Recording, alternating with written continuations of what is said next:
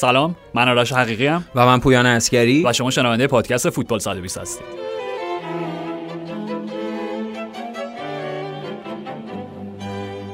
پس دلیلی که آنتونیو کونته در تابستون رد کرد پیشنهاد اسپرز رو این بود که چون این زخم هنوز خیلی باز بود و این جدایی نزدیک این پیوند رمانتیک با بله، اینتر؟ تعلق خاطری که من هنوز به اینتر و نراتزوری داشتم یخ. باش. باش.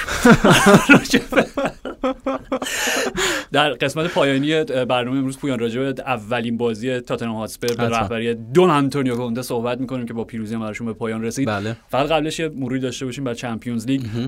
در پایان هفته چهارم چهار تیم دوازده امتیازه داریم. بله. یووه که خب در قریب ترین شکل ممکن دقیقا نمایش ها حالا نمیگم نمایش هاشون دقیقا ولی نتایجشون کاملا در تضاد با. فرمیه که در شبیه میلا... برعکس میلان. یعنی میلان در. سری آ. فرمش عالیه تو چمپیونز انقدر وضعیت بدی داره ولی خب یوونتوس برعکس همین چیزی که تو گفت کاملا. و به حال دیدیم مقابل زنیت هم که بازیشون 4 2 بردن سردار آزمون هم بالاخره گل دوم تیمش رو زد ولی آره. خب دیگه فایده گل خوبی هم. زد دقیقا ولی چون دیگه گل دوم بعد در نتیجه 4 1 بود خب خیلی تاثیرگذار نبود دیگه. آره در سرنوشت نهایی بازی.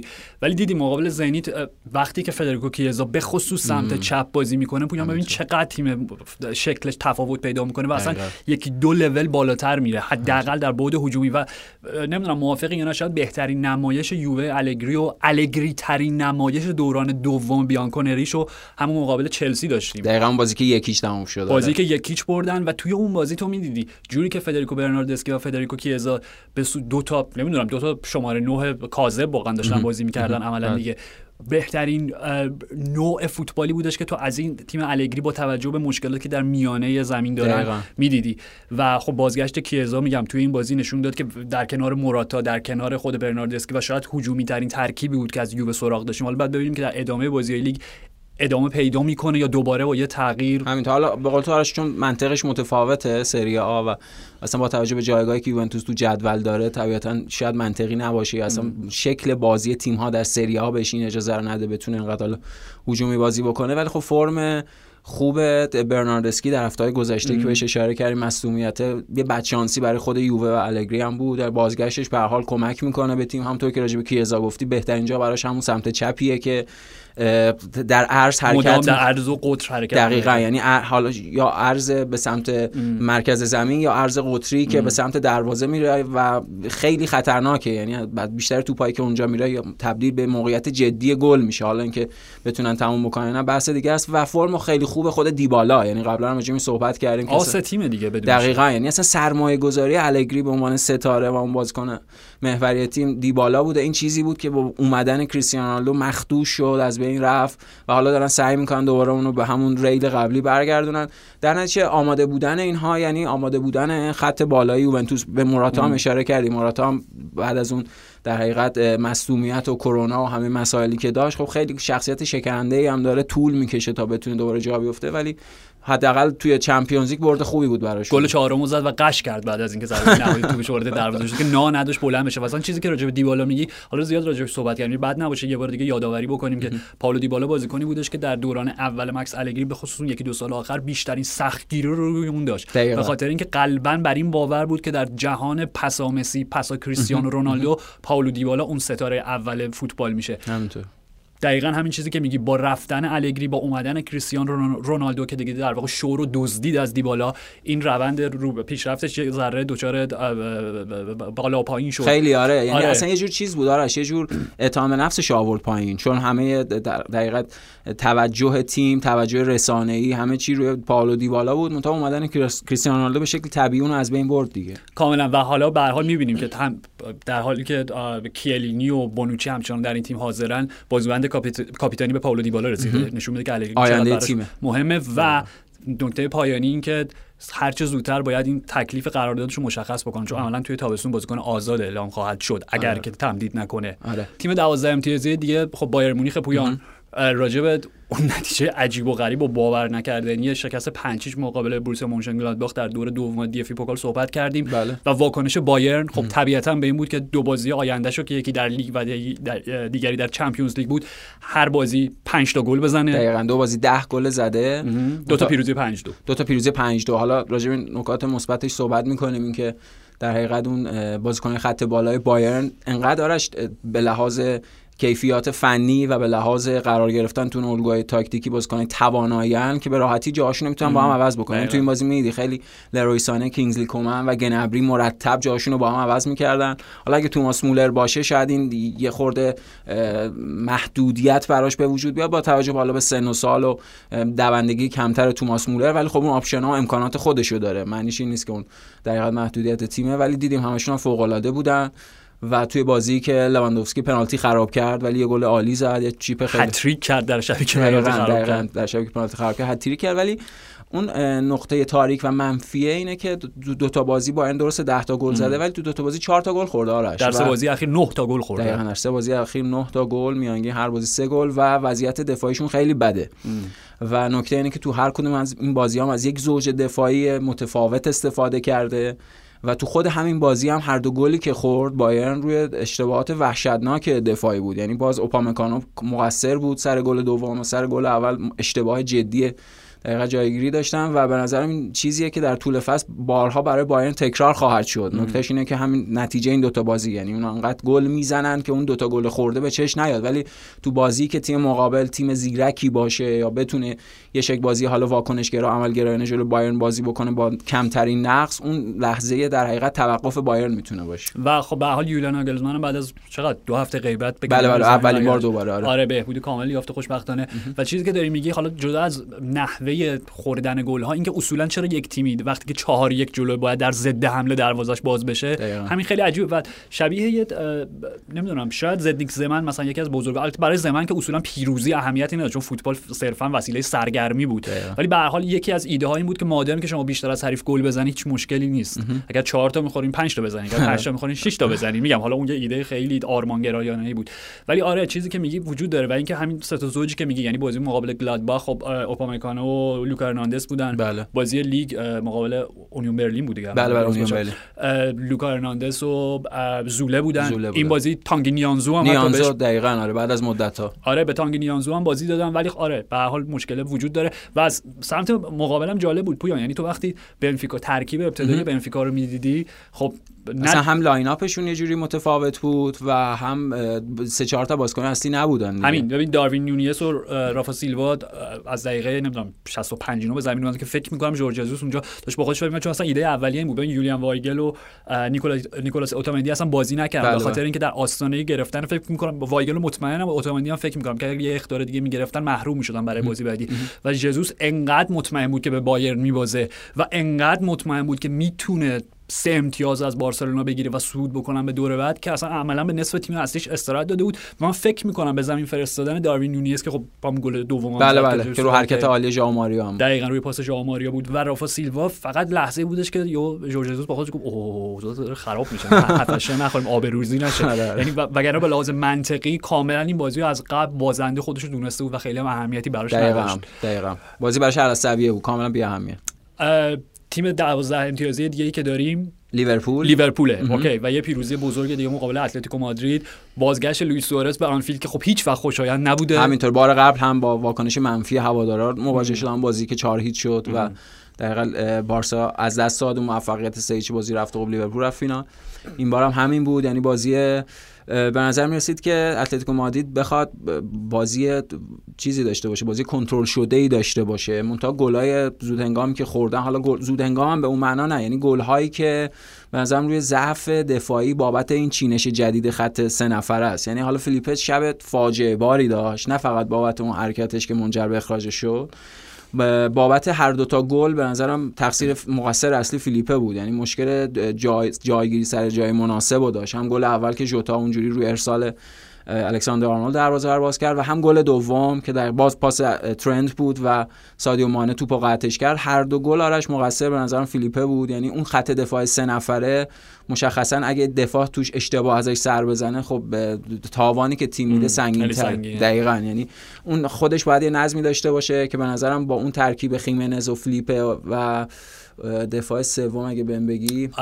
ماریو هرموسو. هرموسو. به نظرم خود اون نظم و هارمونی مناسبی نداشت. خود اشتباهات فردی هم موثر بود و عملا بعد از اینکه بازی دو هیچ شد و اخراج فیلیپه دیگه بازی کنترل شده بود از طرف لیورپول. چون به نتیجه که می‌خواستن رسیدن. و بازی رو کنترل کردن. اتلتیکو مادرید هم واقعا توانی نداشت. دو تا گل در نیمه دوم هم که رد شد. هر دو تا گل فکر کنم آفساید بود آره درست هم بود آره کاملا.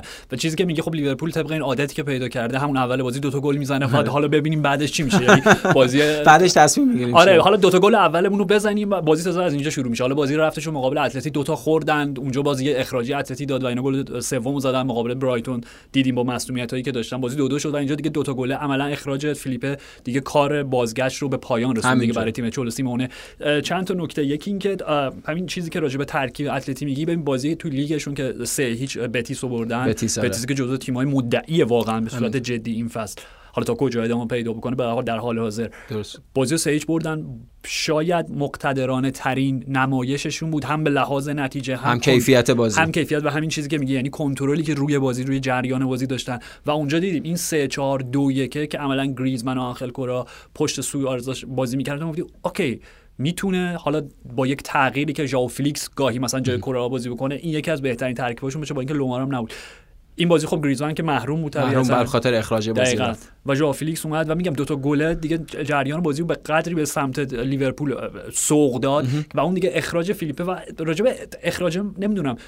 یعنی می‌دونم که تو به نظرت خیلی سختگیرانه آره به نظرم خیلی سختگیرانه یعنی درسته که حالا در ادامه اون تقصیراتی که فیلیپ داشت اونجا هم یه بی‌مسئولیتی بد ازش سر زد ولی به نظرم کارت قرمز جریمه سنگینی بود براش. یعنی فکر کنم کارت زرد طبیعی تر بود. ببین حالا راجع بازی آژاکس دورتموند صحبت می‌کنیم می‌تونیم دو تا که دیگه خیلی قرمز نبود. همون ببین دقیقاً یعنی یه وقتی که توی لحظه ای رو می‌بینی خب که میگی اصلا نه در این جهان و در این جهان موازی دیگه امکان نداره همچین اصلا خطا نیستش همچین چیزی که کارت اصلا برخورد نداشت دقیقا اگر اگر برخوردی هم بود برخورد اثر آنتونی بود. آنتونی فرود اومد روی معصوم خب. ما در موقعیت بازی آژاکس دورتموند بازی آژاکس دورتموند آره. داریم. اینجا باز okay. اولا contact بود دقیقا. برخورد بود. تکل از پشت بود آره. بله. عمد بود. عمد بود. کاری به توپ نداشت. می‌دونی همه اینا رو کنار هم قرار میدی. و حاصل یه جور عصبانیت و چیز بود. یعنی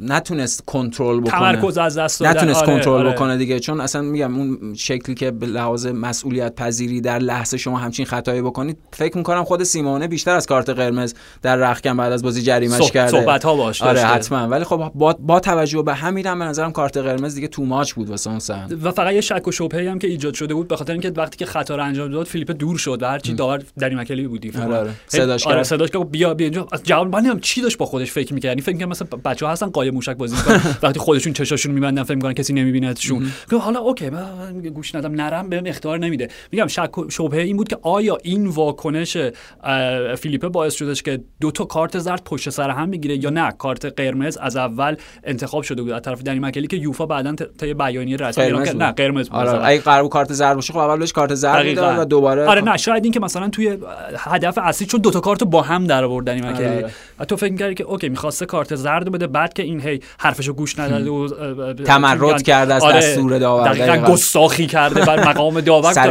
حالا بیا دو تا کارت با هم بهت میدم حالا که اینطوری شد. ولی نه واقعا یعنی کارت قرمز از اول مستقیم مستقیم بوده. و خب طبیعتا یوگن کلاپ و دیگو سیمون هم که با اینکه سیمون زمین رو ترک نکرد مثلا آره. گوله که همیشه میدوه بعد از بازی چیز بود یه جوری مبهوت شده حالت قهری بودن با هم یه جوری از دور هم دیگه آره کلوب که قهر بود باهاش اساسا سمتش نرفت. چون سیمونه مثلا 5 درصد این مازاد و گذاشت. یا این فضا رو باقی گذاشت که کلوب بیاد سمتش ولی خب کلوب داشت با مجموعه تیم خودش خوشحالی می‌کرد بابت برد و سیمون هم یه حال چیزی داشت حال مبهوتی داشت بعد بازی. حتما خیلی ناراحت بود بابت شکست. درسته که لیورپول مجموعه این دوتا بازی انتقام اون شکست اتلتیکو مادرید رو گرفت توی دو, دو فصل پیش که تو مرحله بله بله یورنته همون بازی یورنته که اتلتیکو مادرید حذفشون کرد. ولی خب این اهمیت بازی گروهی اصلا قابل مقایسه با اون بازی مرحله حذفی نیست. اما به حال تا حدی اون شکست رو التیام بخشید برای هواداری لیورپول. ولی اینکه در گروهی که حالا قرار بود گروه مرگ باشه به سادگی هرچه تمامتر بود 12 امتیاز صعود کردن همین حتما. از منظر لیورپول عالی. یعنی از حداقلش اینه که اتلتیکو مادرید رو به دردسر انداختن و اتلتیکو مادرید با توجه به دو تا بازی بعدی و امتیاز نزدیکی با پورتو داره ممکن اصلا صعود نکنه. یعنی حد... اگه به نظرم اتلتیکو مادرید صعود نکنه چه بسا از این برد در بازی رفت و برگشت برای هواداری لیورپول شیرین تر باشه. دقیقا اونجاست که اون شیرینیه به اندازه دقیقاً. اون کافی شیرینی. معنی پیدا می‌کنه. کاملا. یعنی ضمن اینکه ما صعود کردیم مانع صعود شما هم شدیم در همین دوره گروهی هست. bye bye. اه، و پویان حالا به هر حال راجع به پاس گل‌های ترنت صحبت کردیم. ولی یک مشکلی که خط میانی لیورپول داره با توجه به مسئولیت های پشت سر همین که داشتن یعنی کرتیس دی... کرتیس دیویس کیه کرتیس جونز. هاروی الیوت که هاروی الیوت مصدوم آره. شد کرتیس جونز مصدوم شد فابینیو مصدوم بود حالا برگشت همچنان خ- آمادگی 100 درصد نداره.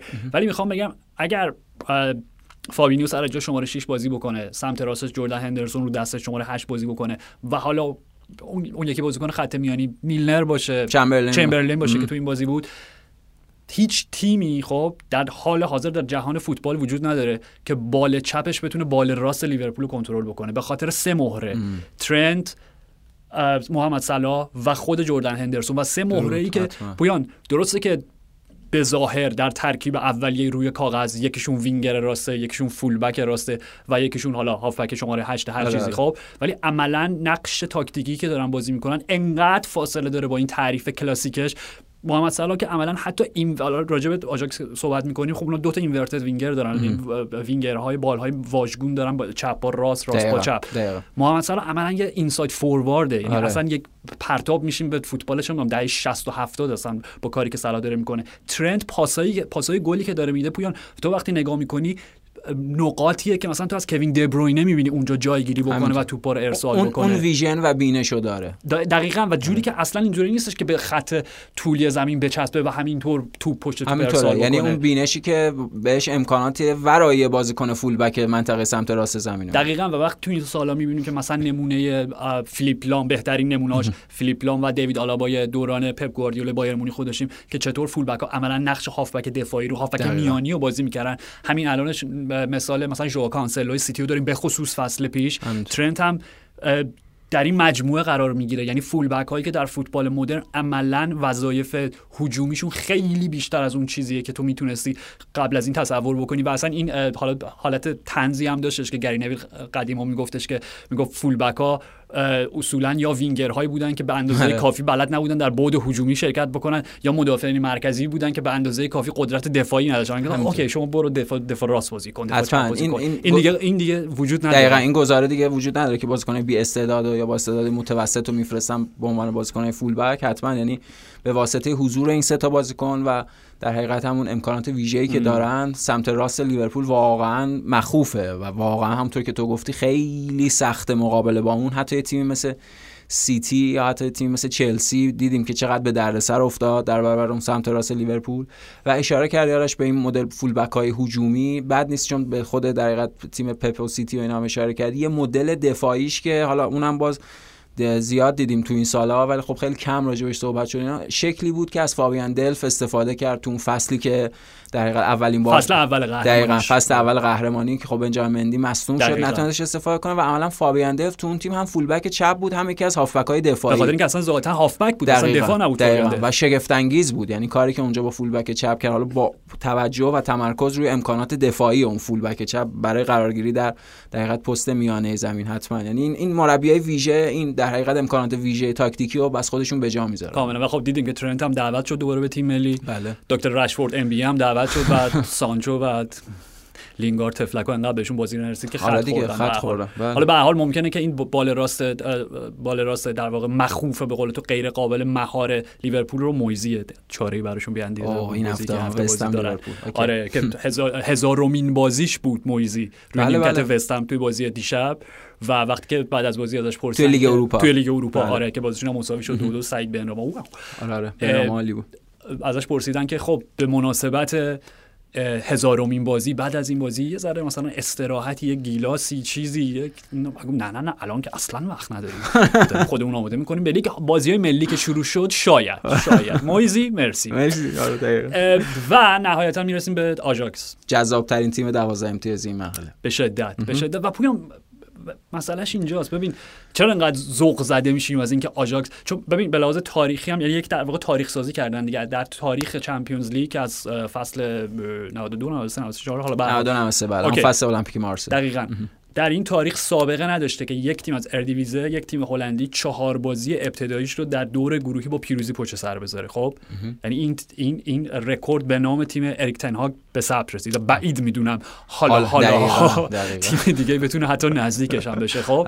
حالا مهم نیستش که یعنی میگم رکورد خیلی چیز اینجوری نیست که در تاریخ مثلا چهار بازی. اول بردن توی مقطع ولی- آره. ولی اقتدار ولی معنی داره. دقیقا معنیش اینه که همون شک و شبهه‌ای که داشتیم نسبت به اینکه okay خب آژاکس در لیگ 6 تا 7 تا 8 تا 9 تا سابقش داشت. حالا درست که این هفته 0 0 مساوی کردن با هراکلس فصل پیش نه هیچ بردن یه دو اون نه بازی. هیچ داشتن این فصل 6 هیچ داشتن بله بله. چقدر اینا رو جدی بگیریم؟ و فکر کنم قبلا این بحث رو کرده بودیم. بعد از بازی رفت مقابل دورتموند گفتیم okay.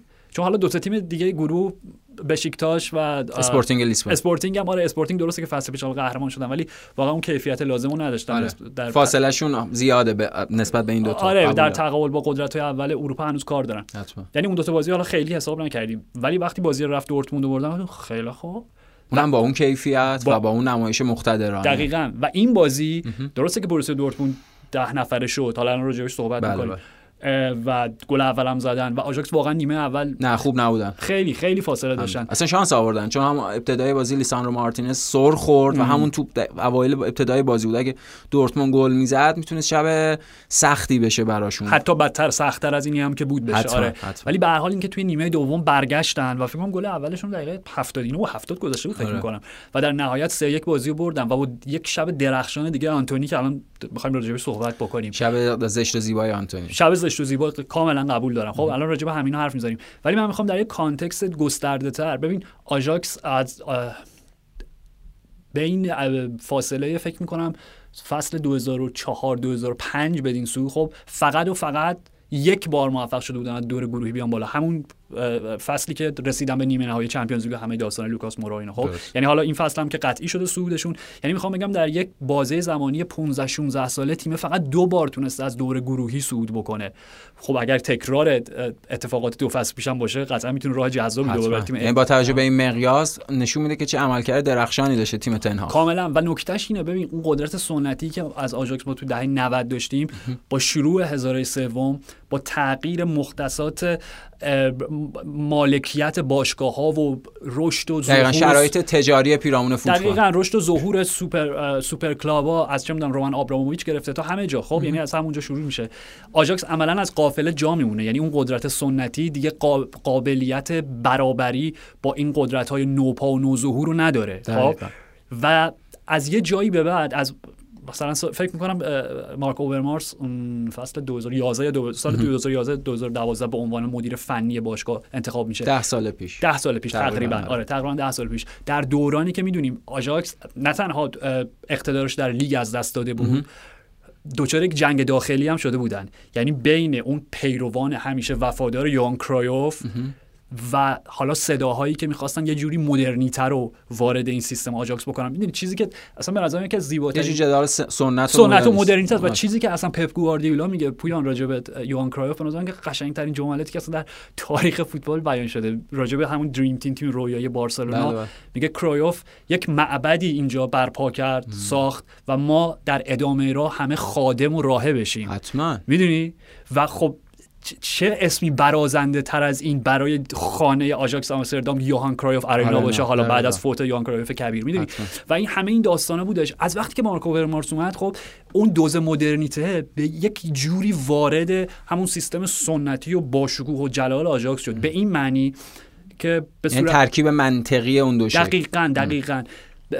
یعنی تز و آنتی تزی بود که به هر حال تا هر کدومشون تا یه جایی پیش رفتن و همدیگه رو در یک سنتزی در آغوش گرفتن دقیقاً. که این مسیر پیش بره به این معنی که مهمترین مهمترین روی کردی که اضافه شد اینه که آقا ما نمی‌تونیم تا ابد فقط و فقط با بازیکن آکادمیمون پیش بریم. نه تنها در لیگ دیگه نمی‌تونیم قهرمان بشیم بلکه اصلا در چمپیونز لیگ شوخی بخوایم اصلا رقابت بکنیم. اصلا گروهمون بالا از گروهمون صعود بکنیم. یعنی آماری که تو ارائه دادی معنیش همین بوده دیگه. اصلا از گروهشون نمی‌تونستن بالا کاملا. خب بنابر این خریدهایی که راجعش صحبت کردیم ولی این خریدهایی مثل دوشان تادیچ مثل سباستین هالر بازگردوندن بازیکنایی مثل دیوی کلاسن مثل دیلی بلیند, دیلی بلیند بازیکنایی که خب رفته بودن پریمیر لیگ حالا بازیکن خود آژاکس بودن دوباره برگشتن. دقیقاً. حالا دیوی کلاسن خیلی موفقیت آمیز نبود بلیند حالا یکی دو فصل خب یونایتد داشت همه اینا خب یعنی حالا یک تلفیقی بشه از بازیکنایی که شاید اون قدری که باید قدرشون دونسته نشده توی باشگاهی بزرگ دیگه ولی ما درک می‌کنیم که چطور ازشون استفاده بکنیم. خب یک بخش یک category یک دسته‌بندی این بازیکن‌ها. بازیکن‌های آکادمی همچنان هستن.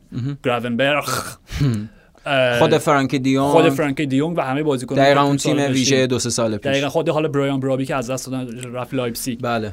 و یه دسته دیگه ببین کشفایی که دارن توی آمریکای جنوبی می‌کنن. ام. آنتونی از برزیل. لیساندرو مارتینز از, از آرژانتین. بله. آلوارز از مکزیک. مکزیک. می‌دونی یعنی تلفیق سه دسته بازیکنی که حالا این تیم رو ساخته. و اتفاقا یه یه جور شبیه الگوی بایرن مونیخ هم شدن. یعنی به لحاظ به خدمت گرفتن بازیکنای لاتین آمریکای جنوبی. و آره. و چرا؟ و کجا از هر جای دیگه بیشتر شبیه بایرن مونیخ شدن. وقتی که استیون برگ هاوس از فاینورد گرفتن. و خب یه معنی داره. به خاطر اینکه راجع به این حرف نزدیم. اریک تن هاگ دو فصل فکر می‌کنم دو فصل یا سه فصل مربی تیم بی بایرن مونیخ بود در دورانی که پپ گواردیولا تیم 2013 تا 2015 okay سه سال پس. آره. خب یعنی تمام اون ایده ها از اونجا هم نشأت می‌گیره. و اصلا این که میگن اریک تن هاگ خیلی مربی با خلق و خوی آلمانی و به احتمال زیاد مقصد بعدیش یکی از تیم های بزرگ بوندسلیگا باشه.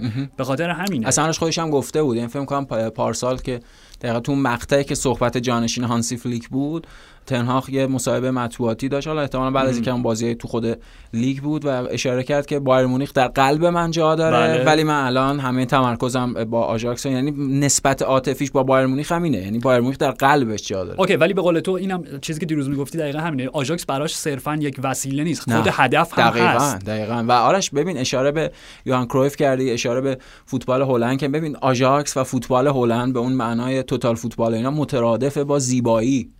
یعنی ما اگر حالا اون jogo bonito اون شکل فوتبال برزیل رو به عنوان نمود زیبایی در فرهنگ لاتین در نظر بگیریم نمود زیبایی در فرهنگ فوتبال اروپا اون چیزیه که از هلند دهه هفتاد بر اومده. مشخصا از حالا تیم ویژه آژاکس مشخصا از اون تیمی که رینوس میشل تو تیم ملی هلند می‌سازه و اصلا یوهان کرویف اولین فوتبالیستیه که در مقام فیلسوف بازی قرار می‌گیره. یعنی اولین کسیه که شروع می‌کنه راجع به مختصات و جزئیات بازی فکر کردن. شروع می‌کنه با فاصله و با در حقیقت عینک بازی رو یعنی بازی رو می‌بره زیر ذره بین اولین فوتبالیستیه که همچین خاصیتی داره. ضمن که بازیکن مربی هم هست در آن واحد. دقیقاً. و خب این این زیبایی که راجع به هلند وجود داره خب ما دیدیم یعنی در دوره های مختلف اونها به یک موفقیتی تو چهار تا فینال حاضر بودن تو سه تاش بازنده بودن. این معروف رودگولی تنها کاپیتان هلندی که کاپو بالای سرش برده. یورو 88 دقیقاً. ولی هر وقت که اونها زنده شدن و هر وقت که در حقیقت یه تیم ویژه حال در عرصه ملی بودن یا در عرصه باشگاهی آژاکس اون تیم شگفت انگیزی بوده که مثلا نیمه دهه 90 به خاطر میاریم و اینا عملا کلی امکانات کلی بازیکن امکان منظورم الگوهای تاکتیکی بازیکن یعنی امکانات مجموعه انسانی در اختیار تیم های دیگه اروپا و جهان و اینا قرار دارن. در نتیجه اصلا محال ممکنه. کسی عاشق فوتبال باشه و عاشق هلند عاشق آژاکس و عاشق این شکل از بازی نباشه. کاملا. و همین بازیکنایی که میگه به جهان فوتبال صادر کردن حالا دهه 90 که دیگه اوجش بود و اون تیم رویایی لوی ونگال که قهرمان شدن و تقریبا همشون از هم پاشید یعنی کل تیم از هم پاشید هر کدوم رفتن یه تیم بزرگ دیگه. تیمی که به مرحله نیمه نهایی رسید حالا با تاتنهام هم می‌تونیم مقایسه بکنیم. به نظرم جالبه. اون تیم ببین چند تا از مهره‌های اصلیش از دست داد. فرانکی دیانگ دانی ون بیک دلیخت. متایس دلیخت کاسپر دولبر حکیم زیاش حکیم زیاش خب وقتی نگاه می‌کنیم به این بازیکن‌ها که چه سرنوشتی بعد از جدایی از آژاکس داشتن خب دانی ون بیک که اصولا فقط از سولشر بپرسیم که چه خبر. بله همینطوره. خیلی دیگه فوتبالیستی درش نمی‌بینیم. اصلا بازی نکرده اون دقیقاً. متایس دلیخت هیچ وقت اون اون استعداد بالقوه‌ش بالفعل نشد. همینطور. حداقل فعلا. فعلا آره و تا همین فعلا هم حدی از شک و تردید وجود داره راجع به انتقالش به یوونتوس که آره تصمیم درستی بوده از سوی دلیخت یا نه اصلا شاید شاید زمان بندیش غلط بوده. آره. یکی دو فصل دیگه با توجه به کاملا. حکیم زیاش حالا اوکی این هفته هم گل زد. ولی راستش بخوای اگه نگیم پس رفت کرده پیشرفتی نداشته. بعد تاثیر خودش رو ببینیم. یعنی تو آژاکس بازیکن محوری بود و در چلسی خب عموما یک بازیکن جانشینه. بازیکن تعویضیه بازیکن اصلی تو تو player آره دیگه. ولی به هر حال میگم. و خود فرانکی دیونگ فرانکی دیونگ به نظر من هوادار بارسلونا انتظار بیشتری ازش داشته. حالا شاید در ادامه با اومدن قریب الوقوع ژاوی دیگه نمی‌دونم شد نشد. شد. آره. شاید اونم یه در واقع بیشترین سود رو بازیکنهای خط میانی بارسلونا حالا جوانای خودشون گابی و گونزالس و اینا باشن و خود فرانک دیانگ خب آره. منظورم از این حرف این بود که باز بازیکنایی که توی سیستم آژاکس رشد رشد می‌کنن پرورش داده میشن انقدر در اون سیستم همه چی براشون توضیح داده شده همه چیز مشخص از قبل تعیین شده است و یک ساختار کاملا دقیقی وجود داره نه فقط توی زمین بلکه در طبقه بندی خود باشگاه یعنی تو از ادین وندرسار گرفته مارک اوورمارس اریک تن هاگ بهترین نمایش و عملکرد ممکن رو توی اون مجموعه دارن. و وقتی جدا میشن شاید هیچ وقتی که به اون سطح نرسن. و اصلا این, این چیزی که راجع دیونگ هم میگی به نظرم وجود داره. یعنی حالا این بچانسیش بود که به دوره بعد بارسلونا برخورد ولی مثل همون مثال راجع به دلیخ چه بسا اگه در آژاکس باقی میمون بازیش پیشرفت بیشتری میداشت تا این دیونگی که به بارسلونا رو دقیقاً. و نکته اینجاست. اینکه آژاکس حالا اینم یه رابطه در واقع نمی‌دونم معکوسی می‌تونه باشه نسبت به دوران. هر چی تیم موفق تر میشه خیلی زودتر ستاره اصلیشو از دست میده. بله. می‌دونی؟ یعنی تیمی که خب رسید به نیمه نهایی همه این بازیکن‌ها رفتن. ولی به هر حال می‌خوام مدیریت رو بگم. اون تیم یعنی اگه اسمشو بذاریم تیم اول اریک تنهاگ بالای 300 میلیون یورو بازیکن فروختن. خب؟ و تقریبا با توجه به بازیکنایی که حالا برای جانشینشون گرفتن نزدیک بیش از 150 میلیون یورو سود کردن سود خالصشون بود. خب؟ و حالا یک تیم دیگه ساختن. تیم دومشون رو ساختن که میگم با اقتدار تمام داره از گروهش بالا میاد. مقایسه بکن با همون اسپرز همون تاتنهامی که توی نیمه نهایی دو فصل 2018 2019 آره همون فصل بود دیگه جفتشون همون فصل. اوکی بله. یعنی دو تا تیمی که رسیدن به مرحله نیمه نهایی و خیلی فاصله کمی هم با هم داشتن. چند ثانیه معادلات تغییر کرد و اسپرز رفت فینال به جای آژاکس. وضعیت اسپرز ببین چی الان. کاری ندارم. آنتونیو کونته بالاخره اومد. آره. ولی از از اون تاریخ به بعد از اون hat-trick لوکاس مورا به بعد آژاکس همینطور بهتر و بهتر شد. خودشون رو بازسازی کردن. با یک مربی با خود اریک تنهاگ خب؟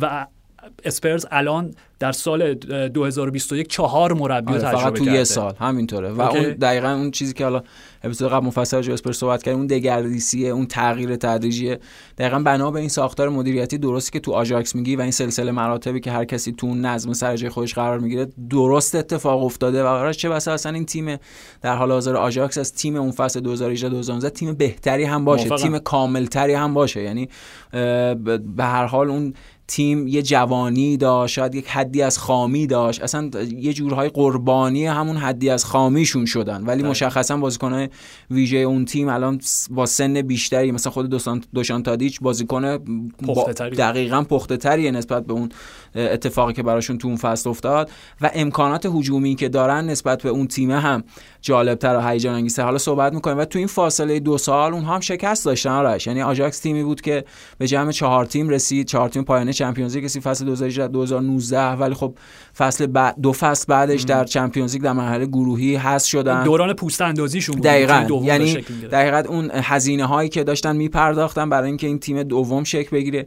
و بازیکن هم خریدن که مثل همین مدل برکایسی که میگی مثلا اونا کوینسی پروموس پروموس گرفتن که دو فصل اونجا بازی کرد ولی خب خیلی جا نیفتاد و رفت اسپارتاک مسکو اگه اشتباه نکنم همین فصل. و این اونم به هر حال اونم آزمون و خطاهای خودشونو داشتن تغییرات خودشونو داشتن تا بالاخره این تیم خاص و ویژه این فصل شکل گرفته که واقعا تادیش در جای خودش آنتونی به عنوان اون آپشن هجومی که دیگه آره اصلا آنتونی الان باید با حکیم زیش احتمالا مقایسه کنیم دیگه به عنوان بازیکنی که داره حالا تو اون منطقه بازی می‌کنه. خب به نظرم آنتونی امکانات هجومی بیشتری داره نسبت به زیش یعنی همینجوری فرد به فرد اگه با اون تیم 2018 2019 بخوایم مقایسه خود سباستیان علیه که هفت گله شد تو چمپیونز فقط لواندوفسکی بیشتر زده تو این فصل. همینطوره. یعنی شکلی که هالر اونجا جا افتاده و اصلا کیفیت بالغانه که بازی گرافنبرگ داره پیدا می‌کنه و اصلا با خود اون هافبک در خط میانی اون آژاکس اگه مقایسه بکنیم به نظرم گرافنبرگ شاید از فرانکی دیون هافبک کاملتری هم باشه. در نتیجه مثلا تیم خیلی تیم ویژه و خاصیارش و در ادامه صحبت تیم مقایسه‌ای که داریم تیم اول اریک تن هاگ با تیم دومش می‌کنیم. دقیقا تیم اول اریک اون شور جوانی و اون هیجان آرمانگرایانه رو داشت و دقیقا بابت همین یعنی تیمی که بازی رفت نیمه نهایی و یک کیچ برده در زمین حریف. بازی برگشت نیمه اول دو تا گلشون رو زدن. بله فکر بله. که دو هیچ جلو افتاده. هیچ بچه من الوجود نباید شکست بخوره دقیقا اون. خامیه و اون جوانیه. کاملا وجود داره. آره. ولی تیمی که الان می‌بینی و نکتهش اینه. پویان 4 3 3 یعنی اگر 4 3 3 رو در قبال بارسلونا میگیم خب همه راجبش حرف می‌زنن قداستی که برای آژاکسیا داره و هوادارهای سنتی آژاک به مراتب بالاتر از قداستی که برای بارسلونا داره. خب؟ ولی تو ببین نمایش تیم در چه حدیه که حتی اون صداهای خیلی سنتی تر دیگه ای که در باشگاه وجود دارن راضی شدن دقیقاً. دل دادن به این 4 2 3 1 که تیم اریک تن هاگ داره اوکی خیلی خوب باشه دقیقا اون. اون, اون در حقیقت ترکیب همون سنت و مدرنیته که تو داشتی می‌گفتی یعنی چجوری اون 4 2 3 1 در حالا یه جور تلفیق با 4 3 3 توی شکل بازی هجومی عملا شده اون شاکله اصلی آژاکس در حال حاضر و خب براشون زیادم مقایسه میشه. من زیاد دیدم به تنهاخ میگم ونگوگ فوتبال اینا. خب حالا ونگوگ هم چون از این جفتشون هلندی. شبیه هم هست. خورده شبیه ونگوگ هم هست. چهرهش اینا. امیدوارم فرجام مثل. نداشته باشه حتما. ولی اگه گوششو ببره برای کی میفرسته به نظر؟ لوی بنگال نمی‌دونم. ولی نکتهش اینه که یه, چیزی که وجود داره این راجع اون سبک بازی زیبای هلند که صحبت کردیم یه کاری که هلندیا تو شگفت انگیزه اینه که همه پیچیدگی ها رو تبدیل به یک جور سادگی می‌کنن یعنی شما وقتی بازی اوکی. در اوج بازی هلند تیم ملی هلند یا. آژاکس در اوج حالا تو هر دوره تماشا می‌کنیم میگه اینقدر ساده است خب ما هم بریم همینجوری بازی کنیم. ولی واقعیت اینه که اونا اون هنر رو دارن که می‌تونن از اون همه پیچیدگی به اون سادگی سادگی برسن و. اصلا خود در حقیقت شکل نقاشی های امپرسیونیستی ونگوگ هم همینجوری بوده دیگه یعنی اون اعتقاد داشته که نقاش... نقاشی برای خواص کشیده نمیشه. نقاشی هنریه متعلق به عوام و اونها باید ببینن می‌دونی یعنی این شباهت ها اینا و واقعیت اینه که تنها حالا آژاکس به موفقیت رسوندن حتما همونطوری که راجعش صحبت کردیم براش هدفه. ولی خوش به حال تیم بعدی که سرمربیش اریک تنهاخ باشه چون می‌دونیم هم به لحاظ ذهن تاکتیکی هم به لحاظ رفتار و خونسردی و متانت و آرامشی که کنار خط داره واقعا مربی متمایزیه نسبت به بقیه مربیایی که داریم الان می‌بینیم. و انتونی. انتونی. که طبق معمول برای صدوین بار میگم فقط با صدای مادر تونی سوپرانو باید بیان بشه اسمش. پویان شبی که روی هر سه تا گل نقش موثر رو مستقیمی داشت. خب دو تا پاس گل داد و گل اولم عملا روی ارسال اون آره برای همینطور. بعدی بود که دوستان تادیج زد. تفلیک بعدش خیلی نتونست خوشحالی نا, نا نداشت. آره خوشحالی بکنه ضربه که بهش وارد شده بود. این وجه زیباشه. آره. بچه زشتش واقعا کارت قرمزی که برای مدس هوملز فراهم کرد خرید هر چیزی که می‌خوایم اسمشو آره بذاریم چون تو فصل جوایز الان اسکار و اینا هم هستیم به حال تمشک طلایی داره البته. حتما تمشک طلایی بدترین بازی در لحظه. یک مزرعه تمشک. آره ببین البته خب ما این رفتار رو قبلا هم دیدیم از طرف یه سری از بازیکن‌های در حقیقت آمریکای لاتین و برزیل و اینا. ولی خب اصلا قابل قبول نیست. یعنی شاید مثلا معروف ترین مثالش همون مثال جام جهانی ریوالدو باشه جلوی ترکیه که تو به زانوش خورد صورتش گرفت. چی شد؟ آره آره. فکر کنم جام جهانی 1950 مثلا هیچ دوربینی ثبت نمی‌کنه لحظه و اینا. و اصلا نمونه bold و برجسته این سالهاش نیمار که دیگه همه راجع بهش صحبت کردن. و به نظرم حیفه. یعنی راجع به ریوالدو که اصلا شوخی بود. بخاطر اینکه اون کیفیت فنی ریوالدو. با هیچ کس قابل مقایسه نیست. در نتیجه اصلا غیر عادی بود. از ریوالدو همچین actی سر بزنه. راجع به آنتونی هم که خب اول بازیشه تو اروپا و این همه داره شناخته میشه و فصل دومه دیگه کلا. همینطوره. فصل دومشه و انقدر بازیکن فوق العاده ای بوده. به نظرم حیفه. یعنی اصلا خودش باید یه جوری دو- دون شأنش باشه. با این همه مهارت و توانایی که داره توی همچین لحظه ای بخواد همچین رفتار غیر عادی ازش واقعا و اصلا ببین تو قبلش یک ثانیه قبلش که می‌بینی اون رولتا دریبل حالا زیدانی که می‌زنه آره، آره. در اوج تکنیکش داره نشون میده و. اصلا تکل مدس هوملز بهش برخورد نمی‌کنه نهایتا شاید زانوی راست حالا یا چپ هوملز ساییده میشه حالا به چه می‌دونم ساق پای باد آره پای این دقیقاً. باد آره. اصلا خطا نبود اون سن خطا که نبود آره. ولی جوری که رفت روی هوا و جوری که سقوط اگر خطایی بود اگر بازیکنی سلامت حریفش رو به خطر انداخت اتفاقا خطای آنتونی بود چون اون بود که با استوکش اومد روی پای مدسوملز بله، بله. و وقتی که حالا آ- اوکی کاری ندارم شاید می‌خواست از خودش دفاع بکنه اون پرشه با- باعث این بشه که حالا تکل حریف بهش برخورد نکنه ولی وقتی اومد روی زمین و شروع کرد اونجوری خب پیچ خوردن و اصلا دیگه نه دیگه و, و اوکی خب آره. این بخش از آنتونی خب و این چیزی که راجع به نیمار هم میگه ببین نمی‌خوام بگم قطعا همینه ولی به هر حال تو وقتی این رفتارا رو از لوکاس پاکتا می‌بینی از آنتونی می‌بینی هم تیمی های نیمار نمی‌دونم مثل یه حالت اه، ویروسیه که داره منتقل میشه دیگه حرف همین جلوش که جلو انتشارش باید گرفته به بشه هر حال. ولی از منظر داور خب اه، که مایکل اولیور بود دیگه اوکی. شاهکارهای داوری از سوی داوری کدوم کشور سر؟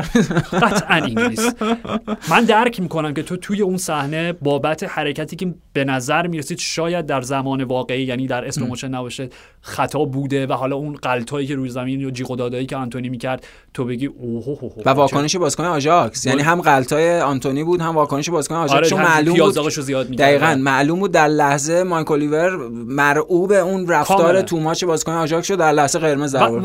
طبیعیه تحت تاثیر جو آره خب ولی قرار به گرفت VAR رجوع می‌کنیم دقیقا. در جهانی که VAR وجود نداشت آره، طب- اوکی قبول. آره. حالا که اون VAR هست اگر توی این صحنه نمی‌خواین ازش استفاده بکنی بب- ببخشید به چه درد می‌خوره؟ من نمی‌دونم توی اتاق VAR کی نشسته من فکر الان ذهنم شاید فکر کنم استیورد اتول بود. دقیقا تو داشتی چی, چی رو داشتی می‌دیدی آره. یعنی اگر وی آر سر یه کارت قرمز دخالت نکنه کارت قرمزی که ممکنه باعث صعود نکردن بورسیا دورتموند از دور گروهی بشه همینطور لحظه مهمی از؟ بازی دیگه این تعیین کننده است روی روند و شرایط بعدی بازی در نتیجه اون داور توی اتاق وی آر حتما باید با دقت اون صحنه رو ببینه و مثل این صحنه اگر چیزی بود که در حقیقت تناسبی با اون تصمیم نداشت خب باید به داور اطلاع بده ولی عجیب بود نه چیزی گفته شد نه ارجایی به وی آر. اتفاق افتاد و دورتموند تاوانشو داد. یعنی حالا خب ببین راجع به هم باز قبلا صحبت کردیم هر ارسال روی دروازه دورتموند تبدیل- به گل میشه همین شد دیگه. یعنی سر گل اول پونگراکیچ اون اشتباه رو کرد و سر گل دوم هم آکانجی معلوم نشد داره چیکار می‌کنه. فکر کنم یادش رفته بود که وظیفه دفاع سر زدن نه اینکه فورواردو بگیره. ولی خب به حداقلش اینه که دورتموند مجبور نبود بخش زیادی از بازی رو ده نفره بازی بکنه و خراب کرد بازی رو برای دورتموند تازه بعدش. گلم زدن پنالتی هم گرفتن گلم زدن و خوبم آره. دفاع کردن و فقط حیف واقعا به اینا اشاره نکنیم واکنش واقعا جنتلمنانه مطمئن رو این کار. که بلند شد با آنتونی دست داد با داور خوشو که و دیدید وقتی داشت از زمین خارج می‌شد هوادارا توی سیگنال ایدون پارک بلند شدن و براش دست زدن که این منش و این, جن... این کلاس کامل از کجا اومده فقط؟ کافیه چون نزدیکم بوده رفتارش با فیلیپ مقایسه ببینید اون نمیام جوری- نمیام نمیام آره، نمیام اون چه رفتاری این سر زد این چه رفتاری دقیقا. در حال و این نکته حالا بحث آجاکس رو با این در واقع به پایان برسونیم بریم سراغ یونایتد آتالانتا. بله. روی هر دوتا گلی که آنتونی پاسشون ارسال کرد به خصوص گل سوم ارتفاع توپی که براش ارسال شد تو فقط در نظر بگیر و جوری که توپو با یک ضرب رام کرد دقیقاً. مهار کرد و بعد اون پاس گل بال کنترلش عالی بود فوق. العاده بود دیوید کلاسن داد و چیزی که راجبش قبلا هم فکر کنم حرف زدیم سمت راست برزیل دو تا گزینه داره که می‌تونن مستعدترین چهره های این نسل از فوتبال کل جهان باشن. یعنی تو وقتی نمایش رافینیا رو می‌بینی در لیدز بله.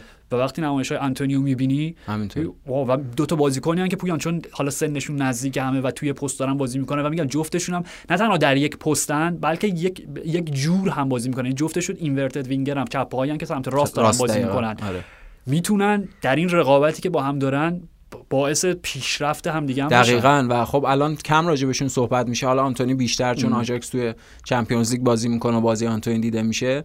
ولی خب چون جفتشون تو تیم هایی بازی می‌کنن که به لحاظ رسانه‌ای اینا خیلی تو- توجهی روشون نیست خبر طبیعتا باشگاه نیستن. دقیقا. طبیعتا الان خیلی کم راجع بهشون صحبت میشه ولی حتما. یعنی هم رافینیا و هم آنتونی جز بازیکن‌های مستعد و آینده دار اون منطقه برای فوتبال آینده و چیزی که در انتظار داریم. کاملا. منچستر یونایتد آتالانتا فکر می‌کنم منتها باید قبلش یه تو پیش بینید هم همه داره یکی یکی به وقوع خیلی فقط نگرانم که بخش سومشون اینجوری که گفتی چی؟ 6 7 از سیتی. آره. می‌خورن نه می‌زنن م، یادم چرا یادم انداختی. کلا نمی‌تونم راجع به یونایتد صحبت بکنم. ولی بعد یه فلاش بکی بزنیم به بازی اسپرز چون توی اپیزود قبلی صحبت نکردیم. آره چون اخراج نونو بود و به حال بحث اصلی یعنی موضوعیت اصلی آره. چون ربط هم داره. می‌خوای راجع به الگوی تاکتیکی یونایتد صحبت کنی اونجا با شروع کنیم صد برسیم. درصد. و آره. در نهایت در, در نهایت منجر میشه. خب به اسپرز حالا آنتونیو کونته که دیدیم اولین بازیشو. بازی بودش که خب بعد از شکست واقعا تحقیرآمیز و به شدت مفتزهانه. آره حالا هر واژه دیگه که می‌خواد استفاده کنیم مقابل لیورپول طبیعی بودش که تیم در یک لاک دفاعی فرو بره و با یک رویکرد به شدت محافظه کارانه مقابل تاتنهامی که رقیب خیلی جدی هم واقعا نبود. دیگه میگم آخرین بازی نونو بود. بله. ولی به هر حال یه سیستم 352 حالا 352 بود دیگه. 352 بود داره آره 352 بود که ادی کاوانی و کریستیانو رونالدو دو تا مهاجم بودن و بین تمام مهرهای خط میانی که خب زوج مکفرد دوباره برگشت فقط برونو بودش که در بار دفاعی می‌تونست کمکی به تیم بکنه. یعنی عملا پویان تعریف کامل و معنای نهایی بروکن تیم فوتبال دو تیکه دو پاره. دقیقا که نقطه اختصالش برونو بود. یعنی شاید اون چیزی که حالا شک ایجاد بکنه جو 3 5 2 بود که این 3 4 1 2 بود که آره. یعنی همون آره، در آره. همون برونو عامل اتصال بین.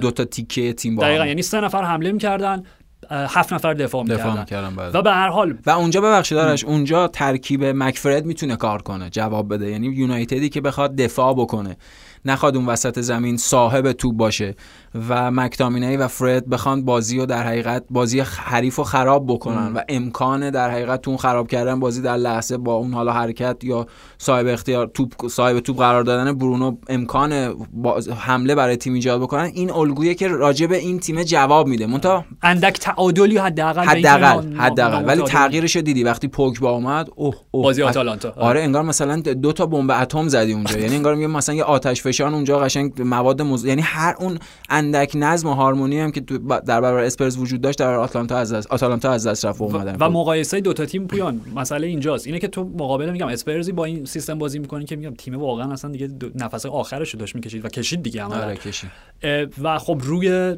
طبیعتا درخشش superstarی به نام کریستیانو رونالدو تجربه ادی کاوانی و حالا رشفوردی که هر بازی میاد گل می‌زنه.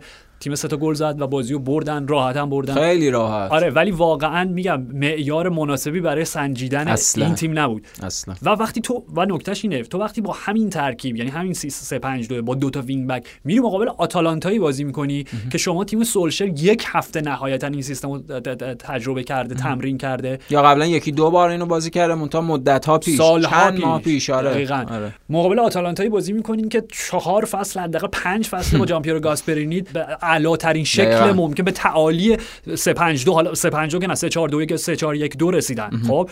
و تازه خب پس مشخصه که شما به لحاظ تاکتیکی نمی‌تونین دست بالا رو داشته باشین در این دوتا الگوی مشابه. تازه مقابل آتالانتایی که مثل بازی رفت دوتا وینگ بک هاشون نه هانس هاتبورگ داشتن نه رابین گوسنز رو داشتن. و درون مجبور بود دفاع بازی درون. هم از درون هم چرا اینجوری شد. شعر درون را نه آره دقیقاً درون درون جزء سه تا دفاع مرکزی بود و باز هم ولی در تقابل رو در رو و نفر به نفر یاکی میله داوید زاپاکاستا. خب معلومه که اینا نسبت به لوکشا و ارون ون بیساکایی که من جدی میگم واقعا من تا, تا الان داشتم می‌گفتم ون بیساکا اوکی با اینکه در بعد هجومی صفر خاصیتش برای تیم صفر خب ولی حداقل مدافع خوبیه. من دارم می‌بینم ون بیساکا داره پس رفت می‌کنه. پس رفته این فصل مشخصا. آره چون فنبیساکا حالا به چه درد می‌خوری اگه نمی‌تونی دفاع بکنی نه حمله ببین اونم به نظرم داره تبعات این شلخته بازی کردن تیمو پس میده. یعنی تاثیرش روی بازی فنبیساکا هم باید موافقم. این فصل فنبیساکا بدترین فصلش بوده از ورود به یونایتد. کاملا. و به هر حال حق- حالا دیدیم خط دفاعی هم تو این بازی دوباره رافائل واران متاسفانه مصدوم شد. ولی خوب شد برای یونایتد. یعنی نه که مصدوم شه رو واران شد. خوب خوب شد. نکته اینه که بعد از مدت ها برگشت بعد از فکر کنم 10 تا 11 تا بازی بالاخره یونایتد کلین شیت داشت در برابر اسپرز. آره. ولی از این نظر مصدوم شد منظورم خوب بود. به خاطر اینکه دوباره برگشتن به به همون 4 2 4 3 1 به آره. خاطر اینکه اگه همون 3 5 2 رو ادامه می‌دادن ممکن بود اتفاق بدی براشون بیفته حالا البته چون نتیجه رو اعلام نکردیم اگر که حالا دوستانی که پادکست ما رو دنبال می‌کنن نتیجه رو ندونن فکر می‌کنن یونایتد بازی 5 این بازی 5 نه بازی 2 2 شده. نه سولشر سر. کارشه. آره 100 درصد. آره این بازی با تاثیر. مونتا ببین مسئلهش اینجاست. اینه که من فکر می‌کنم گاسپرینی بعد از سود پایان این بازی تو برگامو نشسته با خودش فکر کرده چطور من از این دوتا بازی یه امتیاز گرفتیم دقیقا. و به نظر منش محدودیت اصلی نداشتن تعداد جدی از بازیکن‌ها بود. یعنی همون چیزی که گفتی هم تو بازی رفت و هم تو بازی برگشت. و حالا درست گل اول یونایتد واقعا حاصل یه حدی از کار ترکیبی بود بین سه تا بازیکن که اونجا با هم پاسکاری کردن و در نهایت کریستیانو رونالدو اون گل زد. تنها حرکت هماهنگشون کل 90 دقیقه بود دیگه. دقیقا دقیقا. ولی می‌خوام یعنی اینو گفتم که بگم غیر از اون اگه بذاریم کنار که استثنا بود نکته اینه که یونایتد خوب بازی نمی‌کنه. و روی خلاقیت بازیکنهای خلاقش مثل حالا مشخصا کریستیانو رونالدو می‌تونه گل بزنه و بازی رو نبازه. یعنی این الگویی بود که تو این بازی قبلی هم وجود داشت. این بازی هم تکرار شد. چیزی عوض نشده. هنوز همونه با سولشر و تیم دقایق آخر رونالدو گل می‌زنه. ای بازی. چه اشکالی داره که یه تیمی بازیکن بزرگی داشته باشه که یک تنه سری بازی رو در بیاره. جمله اوله گنار سولشر بعد از بازی. و من فکر می‌کنم که هوادارهای شیکاگو بولز هیچ وقت ناراحت شاکی نبودن از اینکه مایکل جردن یه دقیقه ببخشید. یه لحظه اجازه بدید آره. OK. معنی این حرف اینه که من فیل جکسونم. من فیل جکسون آها. OK. OK. فیل جکسون شش بار قهرمان NBA شد بله،. بله. بعدش هم فکر کنم دو بار یا سه بار با لیکرز قهرمان شدن. OK. OK. با لیکرز احتمالا همین شکیل اونیل و اینا دیگه. بعد از اینکه آره دیگه بله، بله. بلافاصله بعد اینکه شیکاگو بولز رو کرد. سولشر چند بار قهرمان پریمیر لیگ شده؟ صفر بار. OK بعد اون تیمی که تو داری نمی‌دونم فکر می‌کنم باور کن. 99 درصد بهت میگم شب قبلش داشته مستند Last Dance و می‌دیده. جوگیری کامل بعد از اون مستند. آرش بهتم گفتم مقایسه شده بود. یعنی اون تایمی که کریستیانو رونالدو برگشت به منچستر یونایتد هم Bleacher Report هم جاهای مختلف این اینو کار کردن یعنی با اون کاور در حقیقت مستند نتفلیکس بود دیگه Last Dance درسته؟ نه فکر می‌کنم ESPN بود. حالا هرچی هر جا هر چی. آره. مستند اون مستند Last Dance راجع در حقیقت اون عملکرد درخشان شیکاگو بولز با مایکل جردن آره. دقیقا با فیل, جکسون و اینا. نکتهش اینه که اون اون موقع به وجود اومد همون دو سه ماه پیش و احتمالا تو گوشه به قول تو دیشب شب قبلش دیده بوده یا تو گوشه ذهنش مونده بوده. ولی خب توجه نکرده که معنی مستتر در حرفش چقدر می‌تونه ضد خودش تموم بشه. دقیقا و اگرم مقایسه ای وجود داره اون تیم شیکاگو بولز حالا هیچ تخصصی در بسکتبال من آخرین تیمی که جدی دنبالش کردم همون تیم شیکاگو, بولز. بود. ولی واقعا اون تیم بل... یکی از بهترین تیم هایی بوده که حالا تاریخ ام. به خودش دیده یعنی با. دنیس رادمن با اسکاتی پیم استیو کر تونی کوکوچ اگر مقایسه ای هم. وجود داره آره یک تیم منسجم بود همه چیش سر جاش بود و یک X factor یه سوپراستاری به نام مایکل جردن هم داشت که وقتی یک جاهایی بازی گیر می‌کرد جردن تو اگر مقایسه هم وجود داره به نظر من مثلا چه می‌دونم بعد بارسلونای فصل اول پپ گواردیولا رو بگیم که یک تیم کامله ولی لئو مسی اون دقیقاً. خاصیت مایکل جردن می‌تونه دقیقا یا وقتی که چه می‌دونم مقابل چلسی نیمه نهایی بازی گره خورده و دیگه کاری نمی‌تونم کنن یه دفعه شوت اینیستا می‌دونی یعنی یه. مقایسه اینطوری نه اینکه یک تیم شلخته بیدر و پیکره دقیقاً. بدون سیستم. بدون هویت از هم. گسیخته. تیمش- تکه پاره تیمش اشتباه گفت آرش. می‌خواست بگه واشنگتن ویزارد اشت- اشتباهی گفت شیکاگو بود. شهرها رو قاطی سواد بسکتبال من همینجور پایان می‌رسه که نمی‌تونم ادامه بدم بحثو. در هر حال. و همچنان میگم شو کریستیان رونالدو آره این به این این انتقال برای رونالدو قطعا بهترین انتقال ممکن بود برای منچستر یونایتد می‌بینیم. و این صحبتی که چیزی که میگن که اگر رونالدوی وجود نداشت خب یونایتد همین الان حذف شده بود از دور گروهی و اوله گنار اخراج شده بود. انقدر صورت مسئله غلطه؟ آقا پدیده ها در یک جهان انتزاعی که سر سیر نمی کنن پدیده ها در نسبت با با همدیگه و تغییراتی که نسبت به متغیرهای همدیگه دارن معنی پیدا می‌کنن. در نتیجه اصلا اینجوری اگه کریسی ببین یه چیزی من اینجا بگم. OK OK. من موافق من حتما هم به اون شکل نوستالژیک نوستالژیکش و هم به لحاظ تاثیری که کریستیانو رونالدو تو این تیم می‌تونه بذاره خوشحال شدم و موافقم که کریستیانو رونالدو برگشت. اما یه چیزی حقیقته. اون هم اینه که این خرید ناخواسته عملا اون شکل تاکتیکی که یونایتد تحت هدایت سولشر بازی می‌کرد رو به هم زد. از بین برد به خاطر همون چیزایی که گفتیم. همون بازی اول مقابل لیدز فقط تفاوت تیمو در نظر بگیرید دقیقا دقیقا. یعنی اون چیزی که تیم داشت فصل پیش بازی می‌کرد حالا با اون اه، جاهایی از فصل که نتایج سینوسی بود و نوسان داشت و اگه بذاریم کنار ولی به حال تیم داشت به یه شکل از بازی عادت می‌کرد و مشخصا اون کار کریستیانو رونالدو و ادینسون کاوانی در نسبت با بازیکن‌های جوان‌تر کناریش و اینگرا داشت انجام می‌داد. در نتیجه اومدن کریستیانو رونالدو هم به لحاظ فوتبالی هم به لحاظ انتظارات رسانه‌ای که هم توجه ها رو نسبت به تیم بیشتر کرد چون میلیون ها follower کریستیانو رونالدو از یوونتوس اومدن منچستر یونایتد. و هم به لحاظ در حقیقت اون نمایشی که تیم داره و ناموفقه و کریستیانو رونالدو هم به سهو و هم به عمد اون رو دستکاریش می‌کنه و از منظر رسانه ای اون ابعاد و در حقیقت نتایج دیگه غیر قابل کنترلی پیدا می‌کنه که همه اینها در نهایت منجر میشه به اینکه انتقادا از سولشر هزاران برابر بشه. در نتیجه با در نظر گرفتن این فکت ها از منظر اینکه یونایتد تحت سولشر داشت شکل بازی می‌کرد اون به هم خورده. این مشخصه. دو, دو تا کار بیشتر نمیشه کرد. یا اینکه کریستیانو رونالدو رو از همونجا که گرفتن پس بفرستن که نمیشه. همچین امکانی وجود نداره. و اساسا این در حقیقت قصه رمانتیکیه که هم به لحاظ رسانه‌ای هم به لحاظ تجاری و هم به لحاظ فوتبالی قرار برای یونایتد کار بکنه. پس یه انتخاب بیشتر نمیمونه.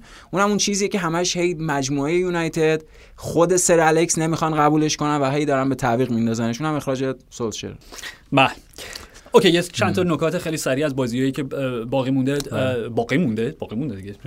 پاریس سن ژرمن آر بی لایپزیگ بازیشون دو دو پویان به پایان رسید. بازی بودش که در همون دقیقه 11 12 لایپزیگ راحت می‌تونست دو هیچ جلو بیفته بله. گل اولو زدن و پنالتی, پنالتی که خراب شد آره. دوناروما از آندر سیلوا گرفت و یک نمایش خیلی هم بد زد پنالتی شو اون چه وضع پنالتی زدن بود آخه به حال- به هر حال دوناروما هم سابقه آره، ولی- گرفتن زیاد داشته دیگه حتما دوناروما مهارت داره ولی بدترین جا با حداقل در حقیقت شدت ضربه. خیلی پنالتی بدی. آره و گلشون خب گل اولم کریستوفر انکونکو زد که دیدیم هنوز انقدر تعلق خاطر داره پی اس که خوشحالی هم نکرد حتی درسته معلومه هنوز قلبش با پاریسیاست در حال بازی بود که پی اس جی طبق معمول تمام چه می‌دونم این فصل که با مائوریسیو پوچتینو تو انتظار داشتی که به یک فرم واحدی حداقل برسن همینجوری بدتر از یونایتد شلخته پیش دقیقا هر بازی عملا با یه ترکیب با یه lineup این بازی بازی حالا واینالدوم بود. و مسی مصدوم بود بازی نکرد. دقیقا بازی نکرد. باز با همون سه‌تای فصل پیشش بازی کرد دیگه. امباپه و دی ماریا و نیمار.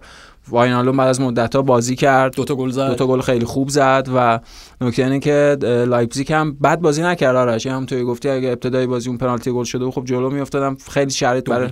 آره برای پی اس جی سخت‌تر میشه و حداقلش اینه که سوبوزلای پنالتیشو گل کرد ام. توی وقتای طرف شده و اونا بازی دو دو کردن دیگه. ویارئال دو هیچ یانگ بویز رو شکست داد. نکته این بازی خب اونای امری بود پویان. Good evening که صحبت های خیلی زیادی شده بود قبل از اینکه بازی شروع بشه اصلا مبنی بر اینکه مربی جدید نیوکاسل انتخاب شده و همه چیز تمومه قرارداد هم نوشته شده و اینا. آره. و انقدر به نظر من این کار غیر حرفه‌ای در معدبانه ترین شکل ممکن بود از آره، آره. سمت نیوکاسل. شما هنوز با خود مربی صحبت نکردین. چیزی که اونای امری حالا یه ذره سخت کلا درک چیزایی که اونای امری میگه. یعنی آره. واقعا نیاز به رمزگشایی داره. آره با اون رتوریک امری همه چی سخت میشه. کاملا آره نیاز به علم هرمنوتیک داره.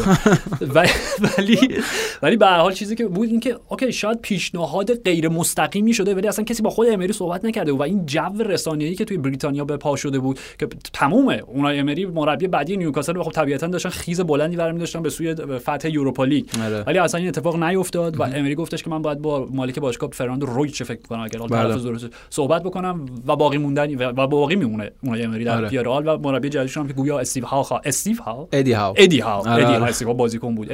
گیتار گیتاریست Yes ه بیشتر. آره، ادی هاو که حالا توی پرانتز نمی‌دونم فکر می‌کنم درسته که همیشه ما راجع به ادی هاو صحبت می‌کردیم که یک شای شاید شا- حالا الان گراهام پاتر یه ذره آره. ولی به هر حال. یکی از استعدادهای جدی مربیگری جوون تو فوتبال بریتانیا کاملا. ولی آره، دو, ف... انگلیس. دو, دو فصلی هم خب بعد از که بورنموث سقوط کرد دیگه شغلی نداشت. نداشت نه. ولی شاید این انتخاب خوبی نه برای نیوکاسل باشه نه برای ادی هاو به خاطر اینکه ادی هاو اتفاقا بورنموث جذابیتش به اون فوتبال هجومی بود که بازی می‌کردن و هیچ وقت به لحاظ بود دفاعی اصلا و اصلا انتقاد می‌شد که آقا تو نمی‌تونی با این مدل فوتبالی که Championship رو بردی بیای توی Premier League که. حالا به حال چندین و چند فصل بقا داشتن دوام پیدا کردن و بعد سقوط کردن. و این نیوکاسل بازگشتش به Premier League حتما خبر خوبیه ولی از این منظر که تو میگی ممکنه اون اتفاق بورنموث براش تکرار بشه چون اونجا هم به قول تو با با بازیکنای خیلی جوون یه بازی باز و شناور بازی می‌کرد و الان بس این نیوکاسل تنها چیزی که احتیاج نداره بازی باز و شناوره. یعنی. احتیاج داره یه مربی واکنشگرا در واکنشگراترین شکل بازی حداقل چند تا امتیاز بگیرن. سقوط نکنن حالا تا فصل بعد ببینن چی به میشه. نظر مشکل مالی که ندارن. یه ترکیب سه نفره از تونی پیولیس و بیگ سامالردایس و شوندایش روی نیمکتشون قرار بدن. نیل وارناک هم ببرن که. نیرو استاد رئیس. رکورد آره آره. رکورد بیشترین تعداد مربی تعداد بازی روی نیمکت هم آره. وولفسبورگ هم دو یک پویان سالزبورگ رو شکست داد. نکته وولفسبورگ خب کمتر راجع به صحبت کردیم. اخراج مارک فان بود دو هفته پیش. بومل که چند تا چهار تا بازی اولشون رو بردن. بله توی بله. لیگ. چهار تا بازی صد جدول بودن دیگه چون بایرن هم امتیاز از دست داده بود. ولی, ولی همه بازی بعدیشون رو خیلی بد بودن باختای زیادی داشتن. در نتیجه چاره جزئی نمون که فامومل اخراج بشه و رو آوردن به فلوریان کوفلد که از برمن. یعنی چند فصل همون برمن بود. آره برمن که فصل پیش سقوط کرد آره و حالا حداقلش اینه که تغییر مربی یه خورده شرایط باشگاه رو عوض بکنه دو تا بازی پی پی هم توی لیگ تو Champions League بردن. دقیقا بازیشون تو Champions هم بازی سختی بود حالا سالزبورگ خیلی تیمی نیست که بهش توجه بشه ولی خب هم خود کریم آدیمی هم خود یکی اوکافور پدیده‌هاست. دقیقا اینا بازیکن فوق العاده ای هم و خب اصلا سالزبورگ هم که از اون باشگاهی که بنا به همون مدل سلسله مراتب و اینا که قبلتر خودت راجع به آژاکس صحبت کردی انقدر اون نظم تو ساختار جدیه که به هر شما حدی از بازی جالب رو از اون تیم می‌تونیم سراغ داشته باشیم حتی اگه ستاره ها و بازیکناشون رو در طول این چند سال اخیر از دست داده باشن. ولی خب بازیکن جوون با استعداد و با انگیزه جایگزین میشن و سالزبورگ هم تیم خیلی خوبی برد خیلی خوبی بود برای وولفسبورگ یه گل خیلی خوبم لوکاس ان‌مچا زد و فکر کنم بهترین هفته هم شد هفته Champions League اگه اشتباه کنم گل فو... یا نه نمی‌دونم حالا اشتباه آره، نگم. آره. حداقل از نظر تو یکی از بهترین گل‌های هفته Champions آره آره خیلی گل خوبی تنها نظر مهم برای من همینه. و حالا چون راجع به بوندسلیگا صحبت کردیم تیم بوندسلیگا خب فردا دیگه آره دیگه فردا شنبه است دیگه. بله. جدال بایرن مونیخ و فرایبورگ شگفت انگیز این فصل رو هم داریم که فرایبورگ پویان. تنها تیم بدون شکست بوندسلیگا و فقط سه امتیاز فاصله داره با بایرن صدرنشین یعنی ببرن. حالا تفاضل گلشون که خیلی کمتره. آره. ولی عملا نشین میشن کنار بایر مونیخ. با مربیگری کریستیان شخایک واقعا یکی از دوست داشتنی ترین انسان های حال حاضر در فوتبال آلمان. همینطوره. مدت هاست مربی آرش فرایبورگ و اصلا شاید این نتیجه هم مزد این در حقیقت دوران طولانی که حالا اون تلسم بلاگاتمان اونا سر جای خودش ولی به حال یه مثال نقضی هم وجود داره همیشه. یعنی مربیایی که دوران طولانی با تیم ها به سر می‌کنن در حقیقت فرایبورگ تو فصول پیش هم تیم جالبی بود تیم میانه جدول بود ولی این فصل خب فراتر از انتظارم ظاهر شدن. شنبه حتما راجع اون بازی حتما حتما زیادم صحبت می‌کنم حتما. و نهایتا اولین تجربه تاتنهام با دون آنتونیو کونته پیروزی 3 2 مقابل ویتس. بازی که سه تا گل زدن.